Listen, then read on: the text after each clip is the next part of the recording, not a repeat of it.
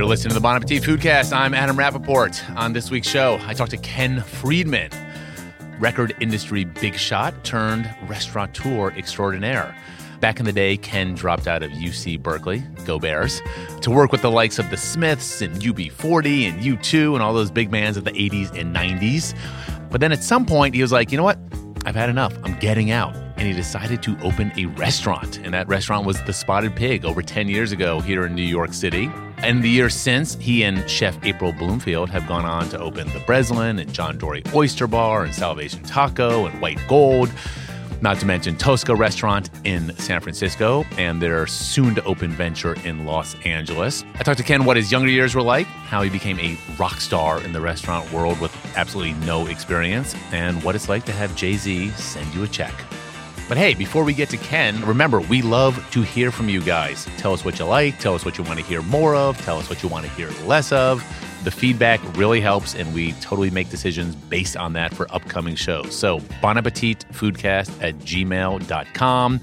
And if you're feeling nice, go to iTunes and rate us on the iTunes store, and that helps us a lot also. All right, here's Ken Friedman. Ken Friedman, welcome to the show. Thanks, Adam. Nice to be here. I've known you for a while, and through kind of restaurant world and that sort of stuff. Um, but but one thing I was thinking about, like, I've never actually had the opportunity to ask how you got where you are today. Um, and I've I've known you as Ken, but I'm like, well, how did well, I know you used to be in the music business, but what did exactly that mean? And you opened Spotted Pig, and you got all these famous people to give you money, and I'm like, how does that work? And what can can we can we go back? Can we go back to your sort of your your beginnings in the the Bay Area? Correct? Yeah. I mean, I mean, well, beginnings were L.A. Grew up in L.A. Like in the 1940s. And thank you for that. Um, I uh, yeah, early 1840s. Yeah. Yeah, I am quite old. I admit it. Um, actually, it's funny because I used to be. I, I was always the youngest person, and now I'm always the oldest. Isn't that person. weird? How you go from I being like, that. and you're All of a like, sudden. you're like this young um, up and comer in the music biz, and now all of a sudden you're like old old guy Ken. I'm the old. Uh, you know, I, I'm going to start. I'm going to give you my very first of a long series of name dropping. Yeah, I'm sure. Gonna, I'm going to start now. We had Charlie Rose's 75th birthday party the other week at the Spotted Pig, and I just loved it. And the reason why I loved it is what, I was not the oldest person in the room. Ah, yes. I knew at least one person was older than me, Charlie, 75, and then and I, I'm pretty sure other people were there. Henry Kissinger, I'm pretty sure was older than me. Kissinger, seeing- Kissinger was there. he was there. So yeah, grew up in L.A. and you, you went to UC Berkeley, as someone else I know did. Yeah, both went to Cal. Uh, and then you were when when were you at Cal? Um, well, I'm going to give away my age then, but Yeah, I was sure. there.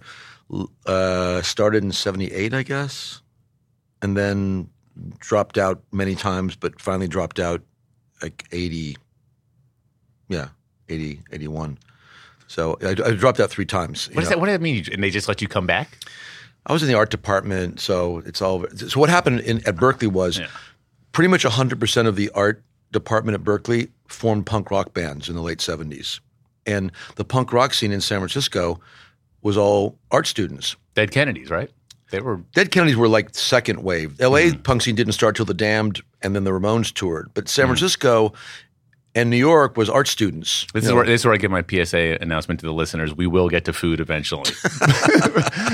All right, so, so, so kind of the nascent moment of, of, of the punk rock scene as it's coming to America, late seventies. And I'm- You're into it. I'm playing in punk bands, so I dropped out of college to play in punk bands. What were you playing?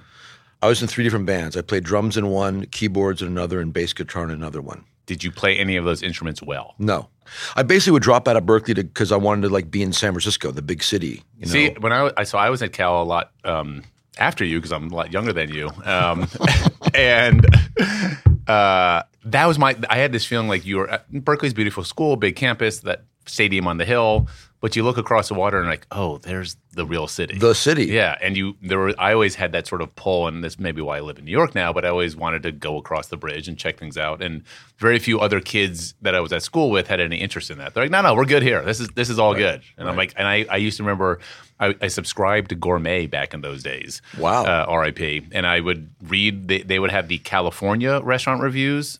And they would have New York City, and I would read the ones in California. When they did San Francisco, I would like tear them out, and I would like I'm going to go to that restaurant. And I'd try to get some girl or someone to come with me. Wow. And they always thought I was a little bit weird, but I'm like, no, I read about this in Gourmet. We're going to the Cypress Room, or Right. you know, you know, and they had a little illustration. Of yeah, it? Yep, yeah. I remember. So yeah. it, it, was, it was cool as a as a college kid. You know, you're basically subsisting on burritos and pizza at that point, but then going into the big city for a moment of sophistication. right.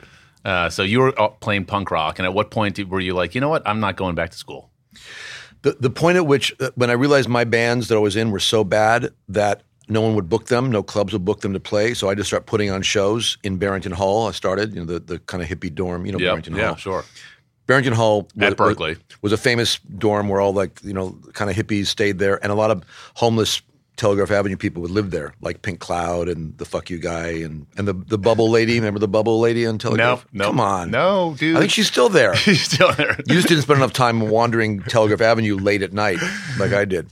So yeah, I started putting on shows in Barrington Hall just so my own bands could play, and um, it just got to the point where then I was starting to do all the San Francisco bands because they wanted to play in Berkeley. So so I booked the Avengers and the Dills and the Nuns and Crime and like I said, Negative Trend. And then later, And so you're your early 20s at this point. yeah, I'm Yeah. like 20. You're a mm-hmm. kid. Yeah, I'm yeah, like 21 and stuff. And then that led to I went to work for Bill Graham in San Francisco. And So- explain Bill Graham for our younger listeners who might not know Bill Graham, I mean, Bill Graham was a, a total legend in the in, the- in the music business, like a, a legit legend. a, like a for real legend. He had Yeah. the Fillmore West, the Fillmore East. You know who he was. Yeah, Fillmore East is in New York, Fillmore West out in San Francisco. and he would and he would he would bring. I mean, the British Invasion was basically Bill Graham having the Who and the Kinks and all these bands come to America. I mean, he had these bands come to America because he had a place in New York and a place in San Francisco. So they would build a tour around Bill Graham saying "Come to America." was it was it Bill Graham presents? Was that the official the name? BGP, Yeah. Bill Graham Presents, yeah. And he would do,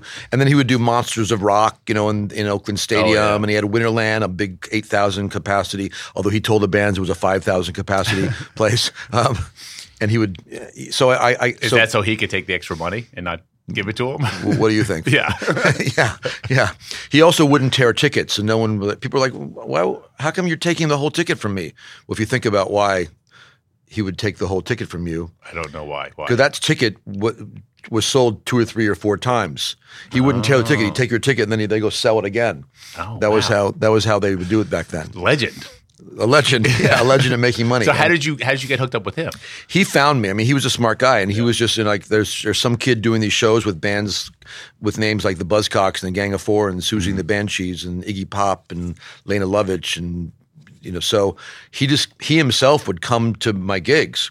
Bill Graham would show up, and I was doing like a show with 999 at California Hall or someplace I rented. I was Were just- you living in Berkeley this time or San Francisco? I was now at in San Francisco, living over in the in the Haight and and renting various halls to do shows. The California Hall over on Polk Street, um, the Geary Temple, also called the Temple Beautiful. Yeah. I would I would uh, I did a, did a did a Gang of Four show, a Buzzcock show there. And it, so, I mean, what's fascinating about this point? So, I, I grew up in DC in the '80s when the punk rock scene was very fervent back then. Fugazi. um, Fugazi, all that. Shudder to right, Think. Rites of Spring, all those guys. And um, Bad Brains.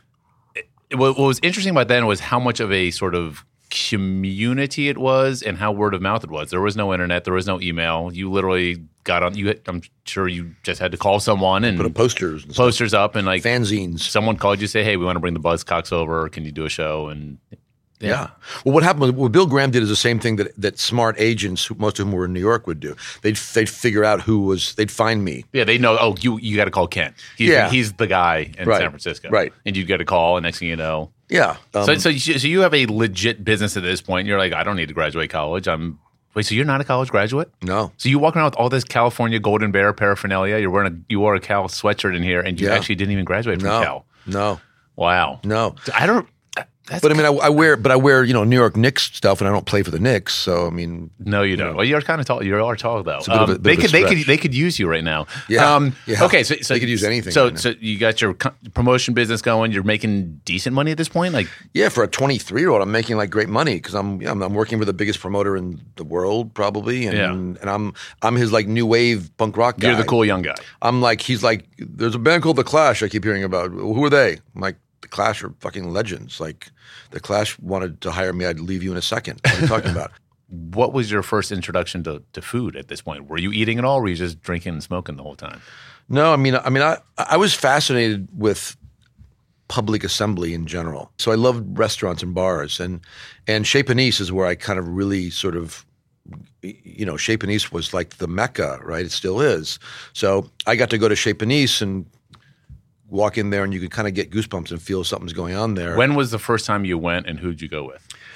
the first time I went was early on. My friend Tony Myland, Early on, um, meaning what? probably in 1978. Oh, that early. Wow. Yeah, I mean, yeah, yeah. So who took you though? You were like a 18 year old. I was probably 20, but yeah. Two things happened. I dated a girl who worked there. That was the main thing. That's good. So, you know, and she'd like bring home all this, you know, food from, and it was like something amazing. I'd She would, and- she would bring home like one peach. but it was a perfect peach. You're like, this is Chez Panisse, Ken. right, right. I'm thinking of that scene in Godfather when he brought home one peach. Um, but then also, I I had, a, I had a friend who was, I had a friend, Tony Myland, who unfortunately passed away a few years ago, but he was like a super sophisticated guy from the Bay Area, from Vallejo near Berkeley. And he sort of told me about how important Panisse was and how Alice Waters was the one that sort of told people, stop importing stuff from Italy and France. You know, the, the, the, the best food is, you know, when you're eating goat cheese from that goat right there. Yeah. So he sort of taught me that like this place is really special. And then I got to know Alice. What was she like back then? She was, you know, flirty, flirty, and and yeah, trying to trying to hang out with young dudes like me. um, It's the 70s, it's California. in fact, one of my great friends, Steve Singer, she married, and and they have a great daughter, Fanny Singer, and she named Fanny's her little place she had Yeah. after Fanny. So you get introduced to new Cal- kind of California cuisine and, and, and, and that movement. Um, do you remember other restaurants at the time in those sort of early 80s in California or in San Francisco? Were there other ones that you got hip to? Well, so what happened was there was Santa Fe Bar and Grill on on on uh, University, going up. To, you know, you'd go up to Berkeley from the, the freeway. That was great. Fourth Street Grill, you know, down on Fourth Street in Berkeley. Mark Miller had it. They were all Chez Panisse alums. Um, Jeremiah Tower, who had Santa Fe Bar and Grill, also had a place called Stars in San Francisco, and that was a real game changer for me because it was. It was Chez Panisse, but like in the big city, like we were, we were saying, across the bay. Like It there was- had it had pizzazz. it had pizzazz, and also he made it where you could see every table from every table. So like everybody who walked in could see, could see the room, and you were there, right? You I went there. I went there with when my uh, roommate's parents from New York came uh, one year in like 1992 or something or 91, and they and they had their list of places that were going to go, and I was lucky enough they took us, but we went to like Stars. So we were, it was sort of the tail end of Stars, but you Right. still walk in, you're like, oh, I mean, it's kind of like Balthazar in New York, where there's that energy, Yeah. like, you, everyone sees each You other. see every- yeah, and there's that. What I love about that there's there's that good restaurants have a have a there's a sense of drama where you walk in, you all you just feel it. You're like, oh, Yep. like, Yeah. like, I'm I'm somewhere like that's cool right now. Right. it's, it's happening. Stars was the place to be, and and I started going there right because I knew Jeremiah from Chez Panisse and then from Santa Fe Bar and Grill um, on on University in Berkeley. So yeah, like I, I started kind of going there. I was I was super young, you know. At this point, I'm I, I think I was just starting to, starting to work for Bill Graham, so I, I had a credit card and that worked and stuff. But I mean, it's interesting. Like when, when getting back to when I was at Berkeley and, and going out to dinner at restaurants, a lot of younger people, especially in places like Berkeley, the notion of going to a nice restaurant and paying a lot of money for a meal was kind of like, what? Why you? Why would you want to do that? Like, you know what I mean? Like, it's just like why we can just go to this bar and, and hang out instead. Um, was that strange for you for to be a 23, 24 year old and No, I was sort of used to like uh, again like public assembly. I was used to like I mean I was like going out all the time because I was playing in bands, putting on shows with bands, going to see bands, and then I loved going to bars and I I always just loved going out. Yeah. and I would like go sit at a bar by myself instead of stay in my in my little apartment in Berkeley. So then, so I was kind of used to that from early on. And going to, like you said, like the kind of the drama, like walking into Chez Panisse, I could have I sort of got goosebumps. I could tell something was going on here. And same with Stars. You could have kind of walked in, and Balthazar's a, uh, Balthazar's a very good uh, analogy because it's the same kind of thing. You can see every seat from every seat. The, the lighting's perfect. Everything's perfect. And But, but that's also akin to to bands. Like when you see a band like The Clash back in 1979, you just you're like, wow, like hair stands up on your arms. You're like, you know that there's something going on here, Right. You know, and you can just sense that. I Yeah. imagine. Which, Oh, was, which was your job back then, kind of. Yeah, I mean, I was always kind of a talent scout, you know, Mm-hmm. try, trying to figure out who was cool. And I mean, when the Clash played for us, for Bill Graham at the Berkeley Community Theater the first time, you know, it was, I thought it was the wrong venue because it had seats. but Bill was going to put them in a club, and I said, no, this is this is like this is the Clash. They're Yeah. the kings of. They're they're going to sell out a big huge place. I wanted to put them in a bigger place, but Bill didn't didn't had never really even really heard of them. So put them in the Berkeley Community Theater, and it sold out in two seconds, thirty five hundred seats. And we added a show, and and yeah, it was this. It was a goosebump show. It was like, wow, these guys are. They're not. They're not the, the kind of what I thought. I thought punk rock bands in England like didn't want to be famous. Mm-hmm. That you know didn't. Oh god, yeah. And the Clash like wanted They to be did. famous. They look good. They had like choreography. the they hair, looked perfect. yeah. Yeah. perfect. And the leather jackets with the Yeah. colors turned up and stuff. Yeah. So you had this magical time in San Francisco, both with the music scene and the the birth of, like I said, that sort of kind of new California cooking from from Alice Waters to Jeremiah Tower to Mark Miller. Mm-hmm. Um, at what point did you did New York come calling? What when did you leave the Bay Area? Well, well, I mean, New York came calling all. I mean, I used to get the Village Voice like delivered when I was when I was living in San Francisco and stuff. I always, I always kind of wanted to. You know, I was obsessed with New York, and and I used to come to New York every year to to a thing called the New Music Seminar. That was a, it was a, it was just a kind of a punk rock new wave thing, and I'd come every year and loved it, and um, stay up all night, and go to after hours clubs, and you know, it was great. But um, I I left the Bay Area to go to LA because I was working for Bill Graham and I was just bored because I basically when you work for a, a kind of a big company, any big company, in a way, it's sort of you know, it's hard to be creative because you're just part of a you're you know a, a cog. So I wanted to actually work with. You know, I was a frustrated artist. Like, like that defines everything I've ever done. I, like, I really wanted to be an artist, but I just wasn't. I was an art major, but I didn't really know what I wanted to do sculpture or painting or printmaking or whatever. Then I was a musician. I wasn't any good. so I started putting on shows, but I kept wanting to get closer to the artist. So I left Bill Graham and moved to LA to manage bands, LA where I'm from. And I found that really the bands I wanted to manage weren't in LA, they were in the UK. All my favorite bands were in, were in the UK. This is now 1985. And so I, w- I became the American manager for Simple Minds and UB40 and a band called Shriekback. And that um, means that when they would come to the states, you'd sort of I would like, yeah, them? I would like get them a record deal in America Yeah. and do their tours in America. But, but then again, I realized like I, I, want, I want to be like the fifth member of the band. I want to be, you know, with them, like like helping get involved in. I thought that I'd, I'd get involved in helping to make the records and book the tours and think of the the, the the graphics and all that stuff. So I moved to London. I was so I was I was 25, I guess at this point. Moved to London and um, became the manager, the, the worldwide manager for UB40, and I became the manager of the Smiths, who I met, who I Heard just of them? yeah. So I was, so I, I got to manage the Smiths, a band I thought was going to be the biggest band in the world. You know, they had this formula that that the Rolling Stones have and Aerosmith have, and every kind of rock band has. What is that formula? The kind of androgynous, poetic, you know, singer kind of, and the and the kind of drug taking, cigar smoking, I mean, cigarette smoking, um, model shagging guitar player. You know, they had that same formula when you think about it. They were they were they were Jagger Richards Yeah. you know, they were REM had that formula. Like all the bands that that that that were important in, the, in their generation, you know, had that. And they had Morrissey, who wrote the best lyrics of anybody, you know, of his generation and maybe any ger- generation. And Johnny, who was an acute student of rock and roll, could play every song, every riff, knew everything that Keith Richards and Joe Perry and Pete Townshend and Eric Clapton ever wrote. So and and they got more press in the UK at least than any band ever, you know, in, a, in such a short period of time. But I always felt like growing up in the 80s, like there was something so British about the Smiths that didn't quite translate to mainstream America. There was the- something a little hard to grasp about them. Same thing, the Kinks. Yeah. Why the Kinks never really made it big here. Why the Who never really made it big till way late in their career when you think about it, because they were so British. Same thing. But I always thought like that the Smiths were like yeah, like like the Who, like the Stones. They had that same formula, Yeah. and um, they would be massive. I mean, they were. When they finally came and toured America, it was a major tour. The problem was only a few dates, and they canceled lots of them, and it was it was all it was all chaos. What um was there? I went and visited my brother in London in the late '80s or so. He was at uh, drama school there. Um, there was not a lot of good food back in London in the late '80s, early '90s.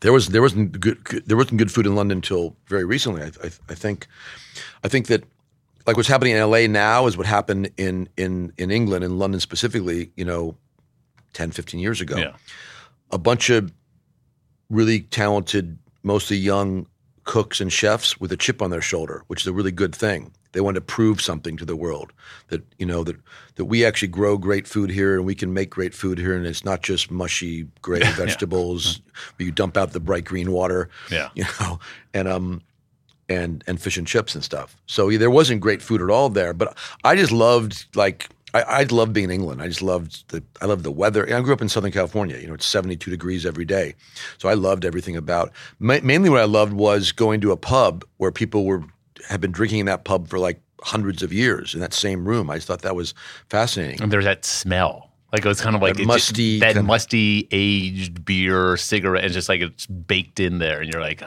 I feel I feel at home here. Right, right. right. So, it, went- so all right. So, and you know, this you get. At what point then you come back to the states? At what point did you even start thinking about? Oh, I might want to open a restaurant one day.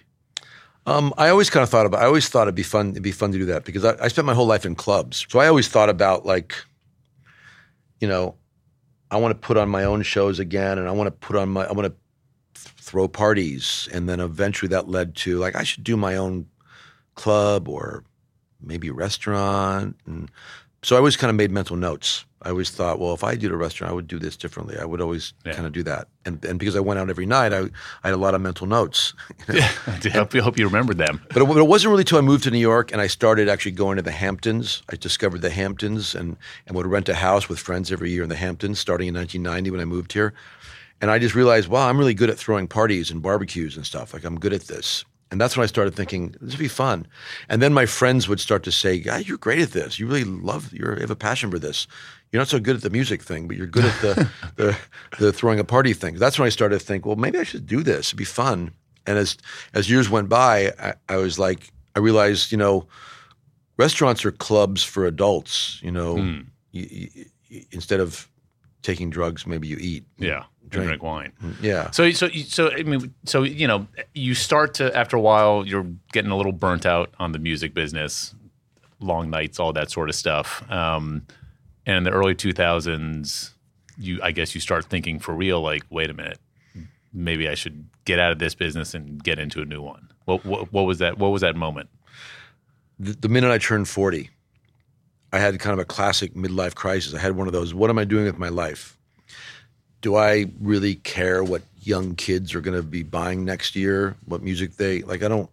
I sort of didn't love music at that point anymore. I was kind of burnt on it. Like I kind of But that's like also that was music was lame then, late '90s. Like you bet the like you had that that kind of those later years of grunge, like Alice in Chains and Creed, and it's just like all the bands yeah. with numbers in their names, yeah. all those dumb bands, the bad- yeah, the Seven Mary bands, Three yeah, and Three Doors Blink Down. One something. Yeah, all those number bands.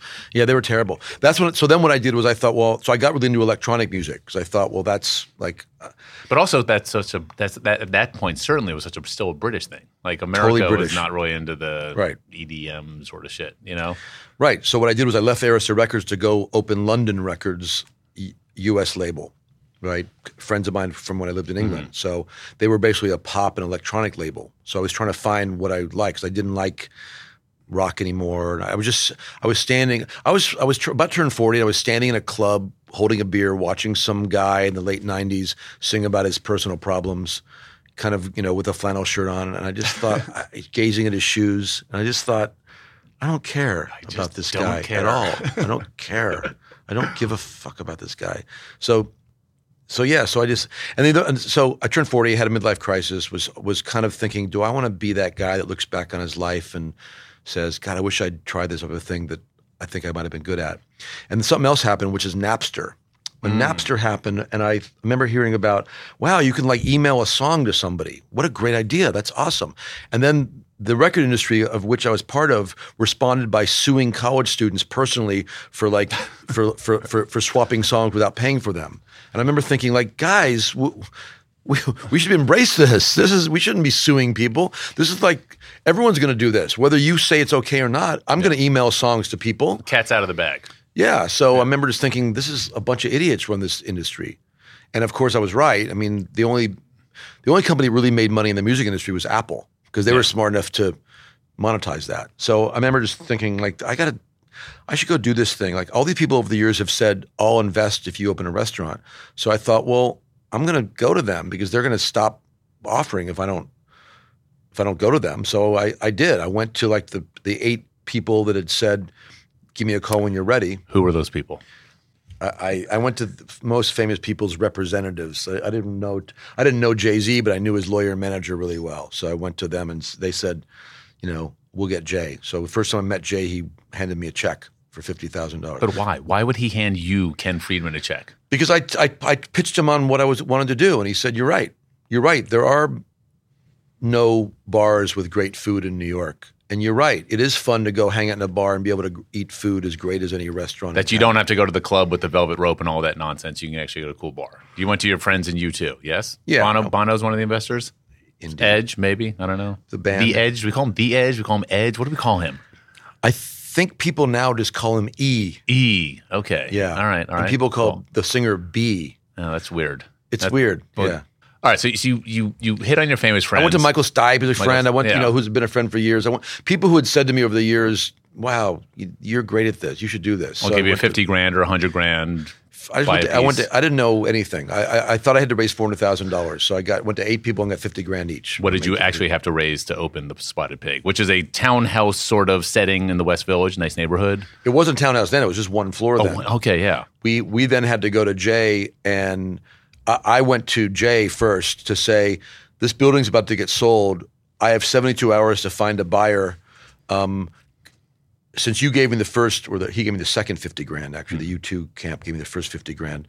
Um, I went to Jay, and Jay bought the whole building for us, kind of, to, so we wouldn't get evicted, and then loaned us a million dollars to build the first, I mean, the second and third floors. And the, and the second floor is basically another dining room and bar, and the third floor is still is today a private dining room party space that Yeah. people can rent out. Yeah. And when folks like Jay are around, they can go up there and hang out in. Don't have to If- rent it. Yes, Yeah. if someone's not renting already.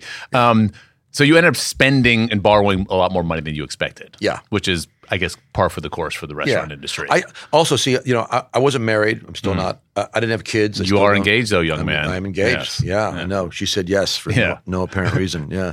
Um, so, so I, I, I didn't have a mortgage or kids, so I could, so I quit my job in the music business, thinking I'll open a restaurant whenever. I had enough money kind of saved where I wasn't. If it didn't work, I, I wouldn't be like homeless. I Yeah, but you but you were in deeper than what you thought you were going to be in, right? Well, no. Th- then, then I ended up spending because it didn't cost four hundred thousand dollars. It cost like six hundred thousand dollars.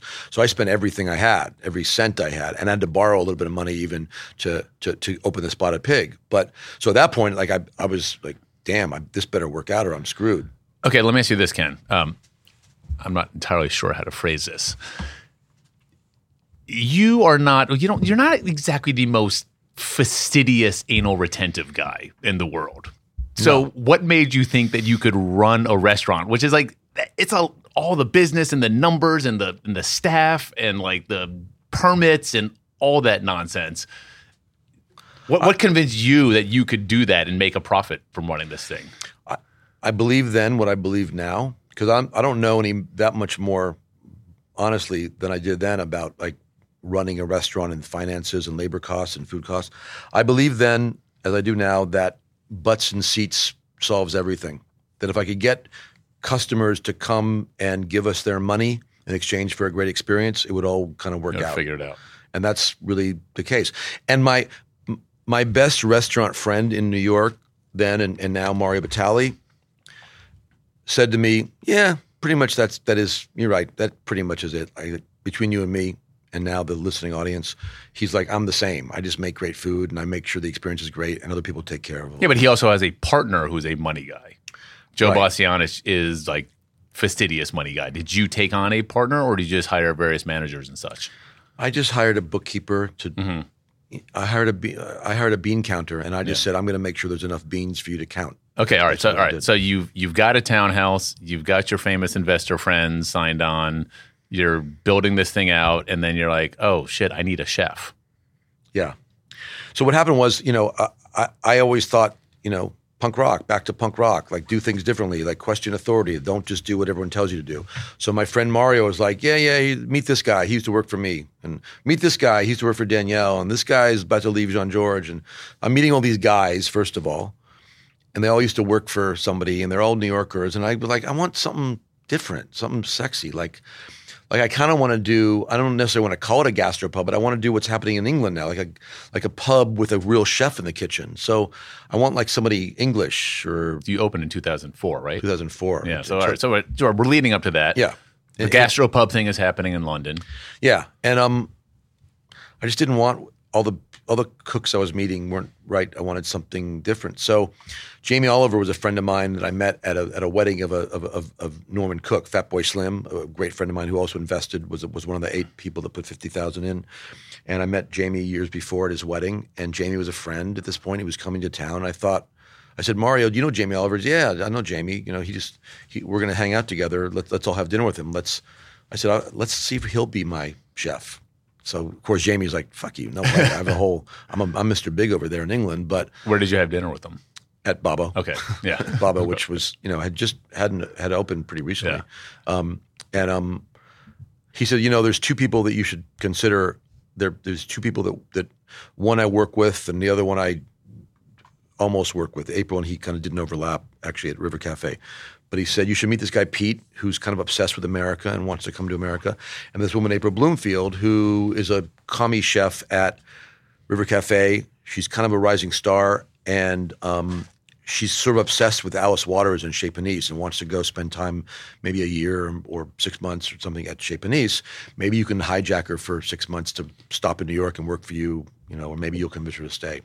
So I started emailing with both of them, and I just April and I just sort of I liked her right away, you know, and um, and Pete didn't actually want the job. He wanted to stay working for Jamie, and April was indeed going to leave River Cafe at some point to go and just she'd never left England. You know, she'd never been. I think she'd been to she'd been to Canada or something on a family holiday, maybe Disney World or one of the, but she hadn't really been to America. So she um. So I said, Mario, what do we do? He said, Well, we should meet her. I said, to do a tasting? He said, no, I don't need to do a tasting with her. I said, really? and I found out later that Mario was just going to base his decision on how many burns she had on her arm, which she had lots of burns on her arm, which showed him that she was a badass, that she would reach into hot ovens and stuff.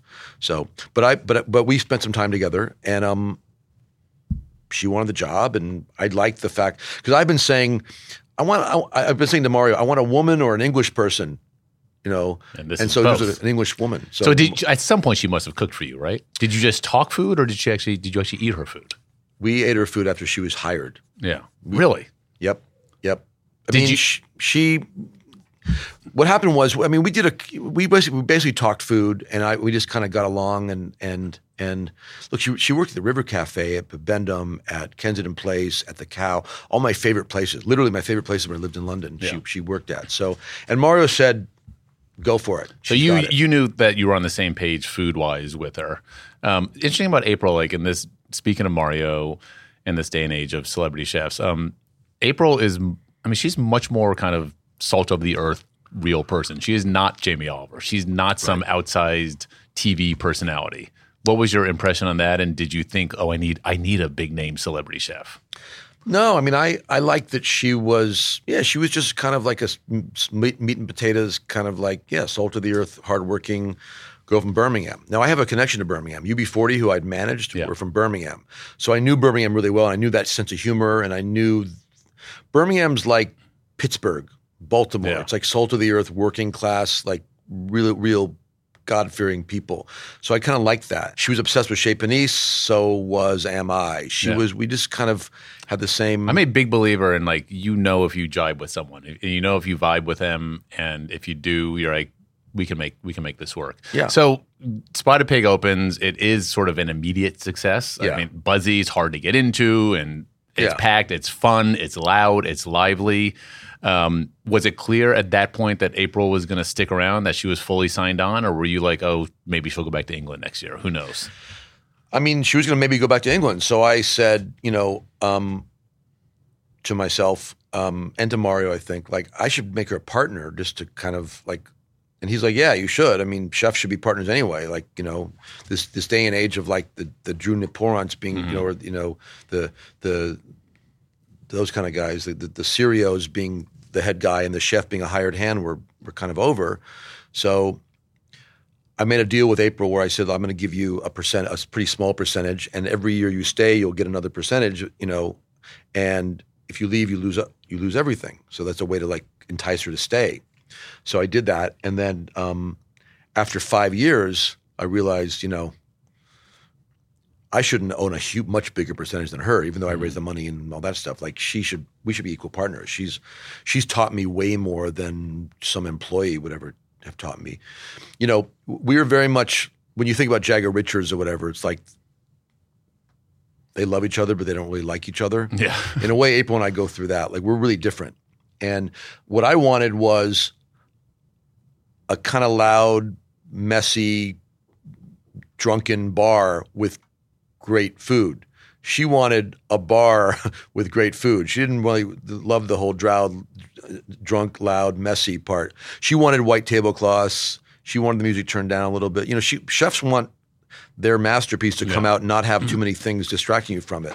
She got it, and she. I mean, so basically, we we we, we had to compromise all the time. Which She got it where though? But she didn't get it at Spotted Pig. She didn't get it at the Breslin. She didn't get it at the John Dory. Does she still want her nice restaurant? Well, no, she, not that she wants a fine dining restaurant. But you said white tablecloth. We have white tablecloths. We also have brown butcher paper on top of the white tablecloths. Oh, that was the Oh, compromise. Yeah. No, that I- was that was the compromise. But there's a big there's symbolically there's a big difference if it's just a white tablecloth. That says something different. I think that she's learned from working with me that what we are good at is not white tablecloth restaurants. Yeah, I mean, you mentioned you know with Jagger Richards or or you know whoever. It's it there is that creative tension, which at times is difficult and at times exhausting, but it's also what creates something unique and, and memorable. yeah. Um, and and like I said, you so you guys took that formula. You opened the Breslin and John Dory at the Ace Hotel. Um, you then went out west and reopened Tosca, uh, legendary legendary. old school Italian place in in uh, what call it? What's North Beach. North Beach. In Columbus. uh, I was actually listening to the Bill Simmons podcast the other day, and he was interviewing um, Kevin Durant. At Tosca. And at the end of the interview, they were talking about how it's 1 a.m. and and and KD drops at it. You know, we come here on Tosca Tuesdays after the games. Uh, and I guess they were in the back room or wherever Yep. doing the interview after after Yeah. the Warriors won again. yeah. Um, and then and then that's been a big success, right? And, Yeah. and, and Yeah. sort of preserving what that restaurant, the bones of that restaurant, while sort of letting April sort of refresh the menu. Well, yeah, and, and and I mean April nailed it there, and Josh, who was our head chef there, who who worked with us at the Pig and the John Dory and the Breslin. What happened there was, you know, real with, with regard to the food, San Francisco is such a foodie town that they don't have Italian restaurants really. They have Roman restaurants and Venetian restaurants and Amalfi Coast restaurant, right? I mean, they have kind of and, and, and, you know, you know, in North Beach they have all those like all the spicy seafood restaurants Yeah. on, on Green Street and all that stuff. But Tosca, we were April was allowed to do kind of the greatest hits of Italian because of the seven murals depicting seven different areas in Italy. So that was, you know, there's Northern Italian and Southern Italian and Coastal Italian all in the same restaurant. That's part of the beauty of it. The people love that they can go to Tosca and get all kinds of different Yeah. stuff. And Italian wise, it takes her back to her days at River Cafe in Exactly. London, which is a Exactly. wonderful Italian restaurant. great. Um, and then coming up soon, you guys also took over and what space that I love, the Cat and the Fiddle in Hollywood and Sunset Yep. Boulevard. And when, when's that opening? Probably June first. You know, I mean, instead of saying you know end of April like I'm supposed to, it's about June. June first is when it'll be really open for real. And menu wise, there, what's the plan? It's up to April. It's going to be all wood fired stuff. She's got. We're building a huge hearth. It's going to be kind of the way that she, you know, a little bit older now, and I, a little bit older now, want to eat. Like, Yeah. which happens to be the way people in LA kind of want to eat. A little bit less heavy, meaty stuff, and a lot of wood grilled vegetables and fish and Yeah, delicious, and stuff. simple, which then gets back to Chez Panisse. Yeah, And also, you also are helping out Travis from Gjelina and Gjusta. Speaking of wood fired and simple Yep. vegetables, open here in New York. forty-five Bond Street. Yeah, yeah. Does that have a name? I think Gjelina. I mean, Maybe. I, last I Yeah, I wasn't sure. I think Gjelina. I think he's going to call it Gjelina, but I mean, it's up to Travis. But I, I'm pretty sure Gjelina. I mean, and that's going to be this summer, right? That'll Ish? be that'll, that'll probably be August, you know, August. July. I'm supposed Um, to say May, but it's probably August. Yeah. Uh, anything else I need to know about in terms of what you guys got on tap? Um, we have this this this partnership with uh, Ira Drucker and Richard Born, who have like all these great hotels in New York, and they own the Pod brand. Oh, yeah. and we're doing a, a another Pod, another Salvation in Brooklyn. So another Sal- Salvation, Burger, taco, taco. another okay. Salvation Taco. We're doing in um, Williamsburg on Okay. Driggs, a big, huge one. It's like 600 rooms. Wow. So we're doing lots of Ginormous. space. Yeah, that's something that we we're trying to like figure out how to roll things out, do things, mul- you know, do Yep. multiple things. So we're doing another Salvation Taco. We've never done anything twice, so we'll see how that works. White Gold Butchers is is a big success now, so we're thinking of maybe doing more of those because that's working really well. We decided to open a restaurant outside of New York, so we opened on the Upper West Side. so, so That was funny. yeah, so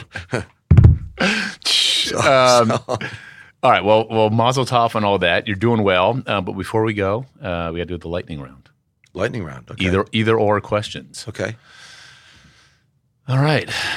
Let's just start off going old school. East Bay or San Francisco? East Bay, All right. Carnitas or carne asada? Carnitas, Nice. Jason Kidd or Kevin Johnson?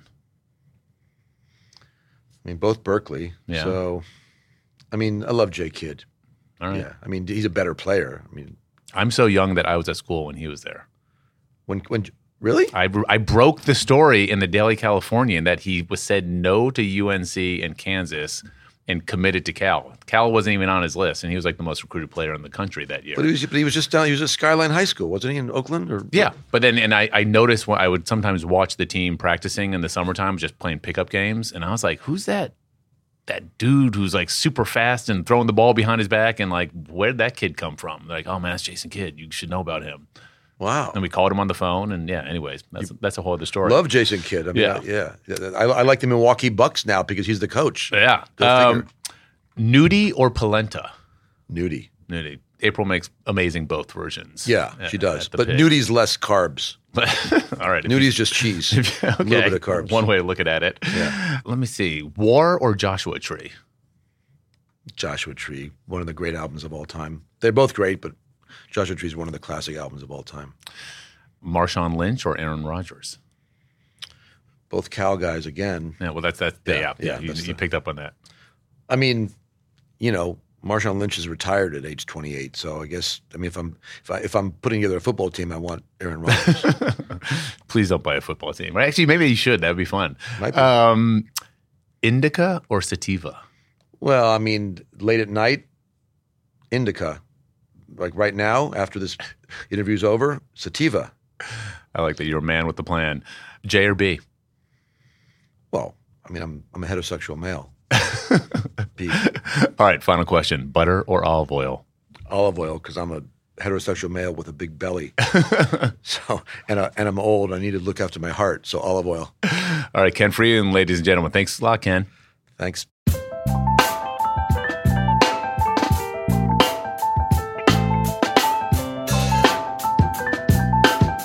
The Bon Appetit Foodcast is produced by Emma Wartzman and Carey Polis and edited by Mitra Kaboli. Our theme music is by Valerie and the Grady's, with additional music by Nathaniel Wertzman. We have new episodes every Wednesday, and if you want to tell us about this or any other episode, email us at bonappetitfoodcast at gmail.com. Thanks for listening.